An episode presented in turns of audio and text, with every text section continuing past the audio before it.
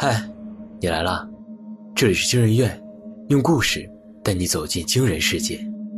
本节目由惊人院、布尔声音工坊联合出品，喜马拉雅 FM 独家播出。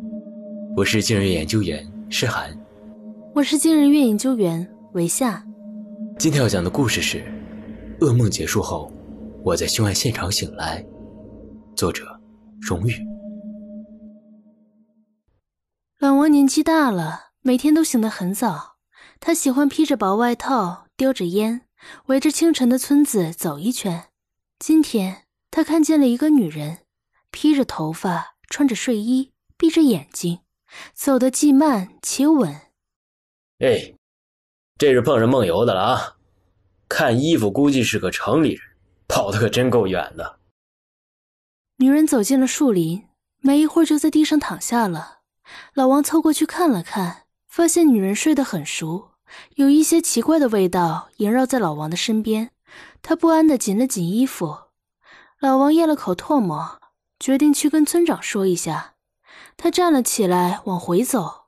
或许是因为天色还暗着，他被什么东西绊了一跤，趴在地上的时候，他的手碰到了什么东西，触感很奇怪。老王直起身子。大着胆子拨了拨土，一张狰狞的人脸赫然出现在面前。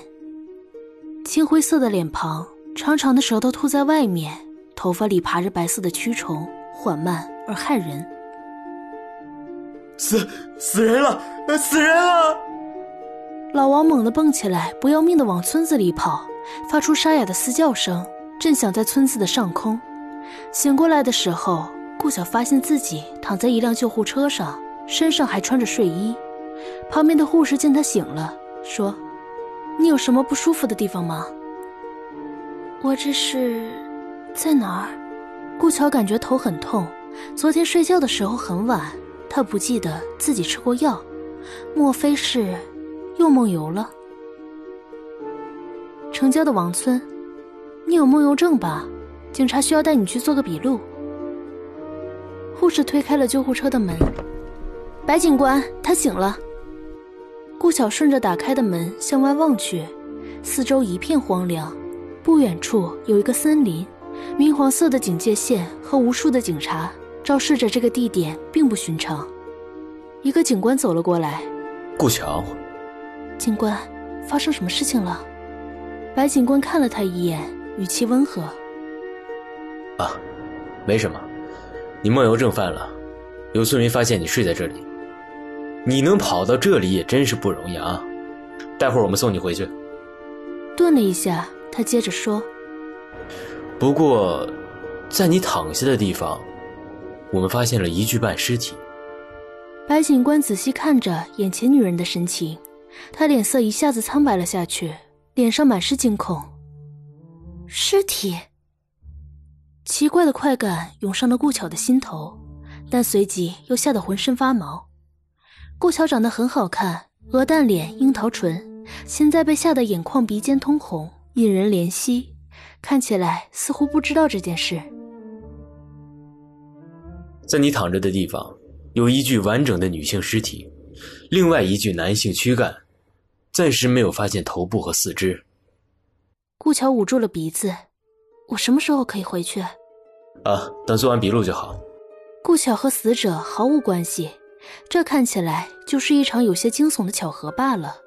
他的确患有梦游症，最近工作压力很大，再加上当天没吃药，导致了梦游情况加重。说话的是顾巧的心理医生杨志。好，了解。如果后期有需要，希望顾小姐和杨医生能够予以配合。说罢，白警官站起身，打开门，做了个请的动作。顾桥早就不想待在警局了，或许是因为刚刚听到的事情太过骇人，他对这里有些莫名的反感，头依旧很痛，仿佛有根针在不停的刺着他的大脑。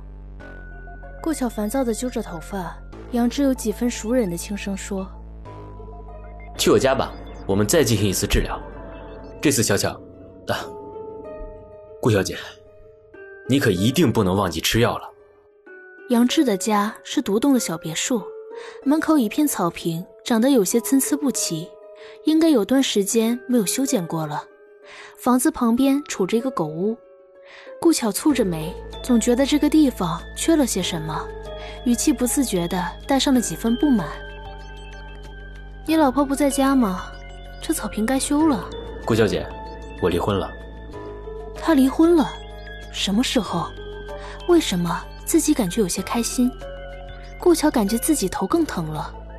对不起，我最近精神状态不太好。没事儿，你需要我的帮助。路灯亮着暗黄的光，顾巧坐在驾驶座上，面前是一片荒凉的城郊景色，不远处停着一辆白色的小轿车。顾巧下了车，走向白色轿车，他不知道自己在哪儿，要做什么，只是想着要找什么东西。身后突然传来响动，顾巧猛地回过头。看到一个男人的身影，竖起的风衣领子让顾巧看不清他的脸。他拿着一把铁锹在挖坑。男人发现了他，迅速逼近过来，顾巧一个踉跄摔在了地上。男人又往前走了几步，一下子捏住顾巧的肩膀，看着我的眼睛，顾巧。顾巧拼命挣脱，扭过头想跑，却被拽住了双脚。顾晓看见草丛深处有什么东西在反光。巧巧，男人就像是追命的恶鬼。顾桥一把抓住反光的东西，那是一把匕首。他猛地回刺了过去。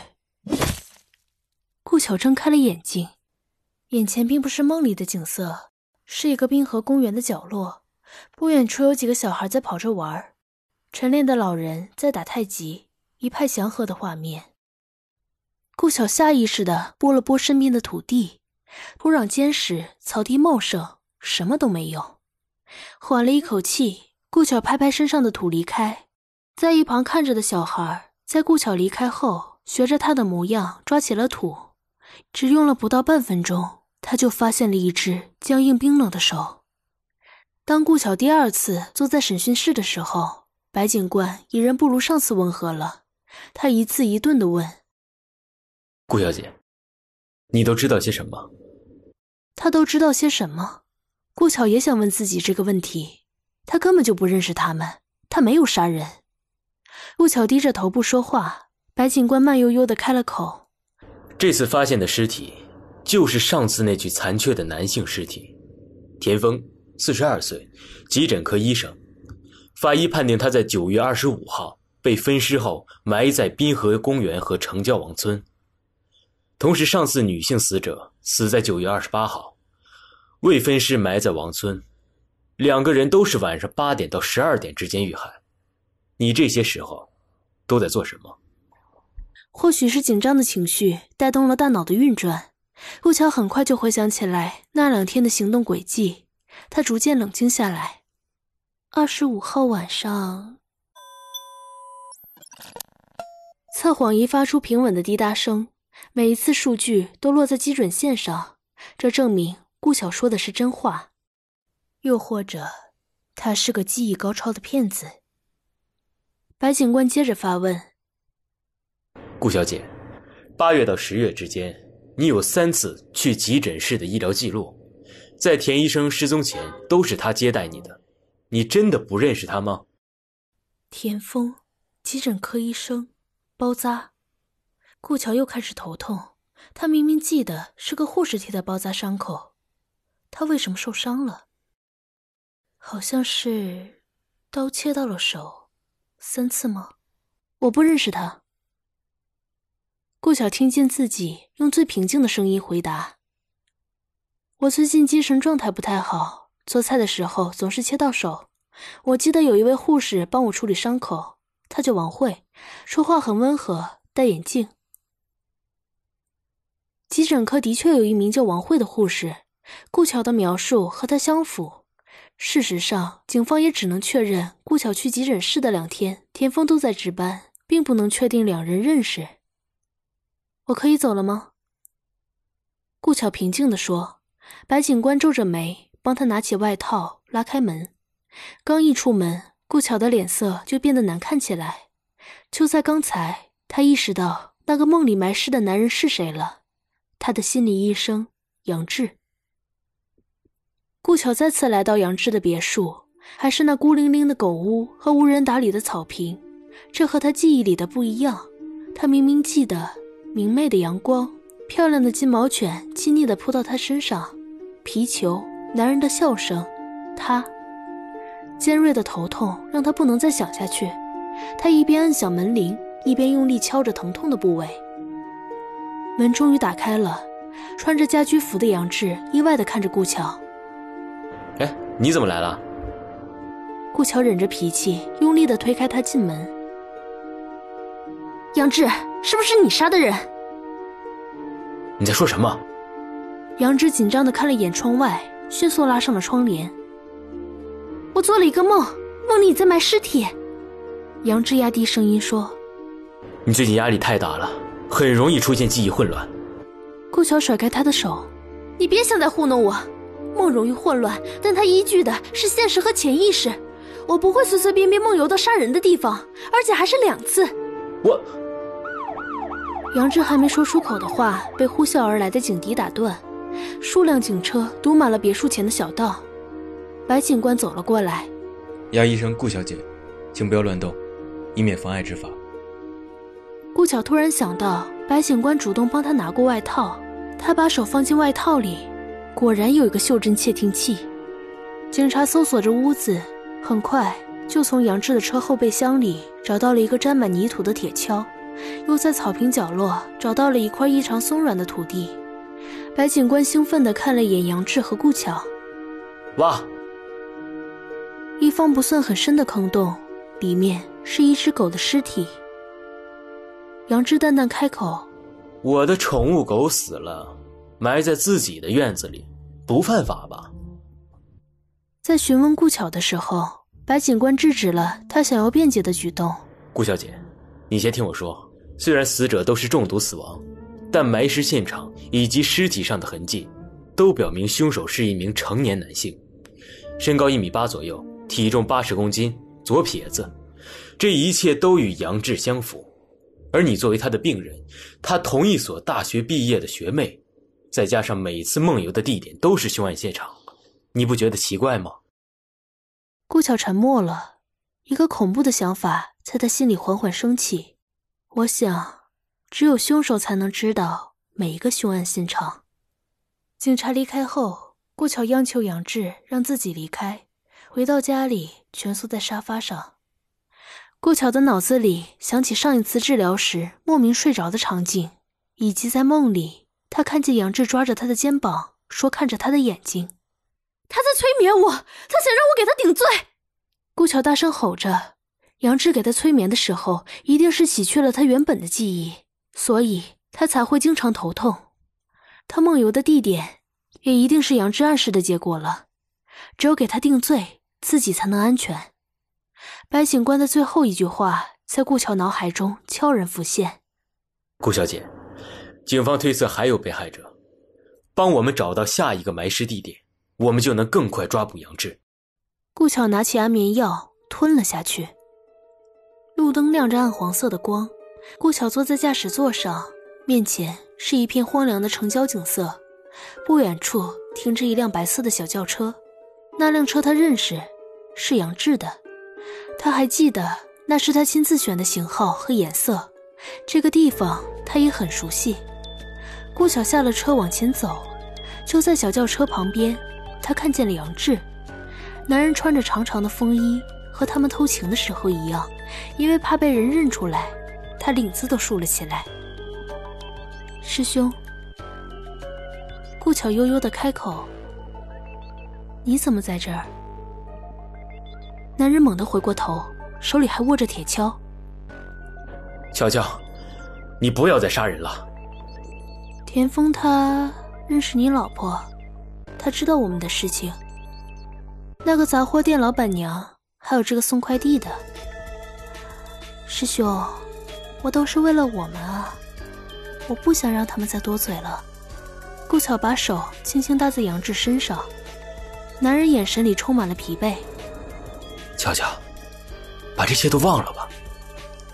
身后突然传出动静，顾乔猛地回过头，一个男人的身影出现在视线里，竖起的风衣领子让顾巧看不清他的脸，他拿着一把铁锹在挖坑。男人发现顾乔已经苏醒，他转过身来，是白警官。我们在杨志别墅那具狗尸下面又发现了一具尸体，里面是一个受害者。队里其他人去抓杨志了，你身上的定位器显示你又开始梦游了，我就跟了过来。果然这有一具尸体。顾巧觉得有些异样的快感涌上心头，他看见白警官身后出现了一个人影，那熟悉的身影让他没有出声。这次一定给他定罪，让他……话没说完，白警官就被人用铁锹狠狠的拍倒在地。乔乔，我们快走！白警官倒下后，杨志出现在顾巧的面前。此时的他穿着不合身的运动衣和帽子，一个更符合他现在身份的打扮，一个逃犯。顾巧想起来了，顾巧记得自己下毒，看着他们喝下有毒的水，身体抽搐的倒下。他记得杀人后的快感，还有杨志发现他杀人后偷偷埋了尸体，承诺自己会保护他。他也记得杨志催眠了他，让他忘记关于死者的一切。但他潜意识里对杀人的渴望、嗜血的本性，让他在梦游中重回了现场。乔乔，我不想进监狱，我们快跑吧。他想，或许口口声声为了杨志和他的爱情，只不过是一个托词。他真正爱的是杀人的快乐，但多亏了这份爱情，所有人都认为是杨志催眠了他，不是吗？现在唯一的证人，唯一知道他杀人事实的，就是杨志。而现在杨志袭警，还要杀了他，他也不过是正当防卫而已。他记得草丛里藏着他的匕首。师兄，你愿意为我离婚？愿意为我杀死爱宠，愿意为我埋尸体，愿意为我浪迹天涯。他把匕首对准了杨志，你愿意为我去死吗？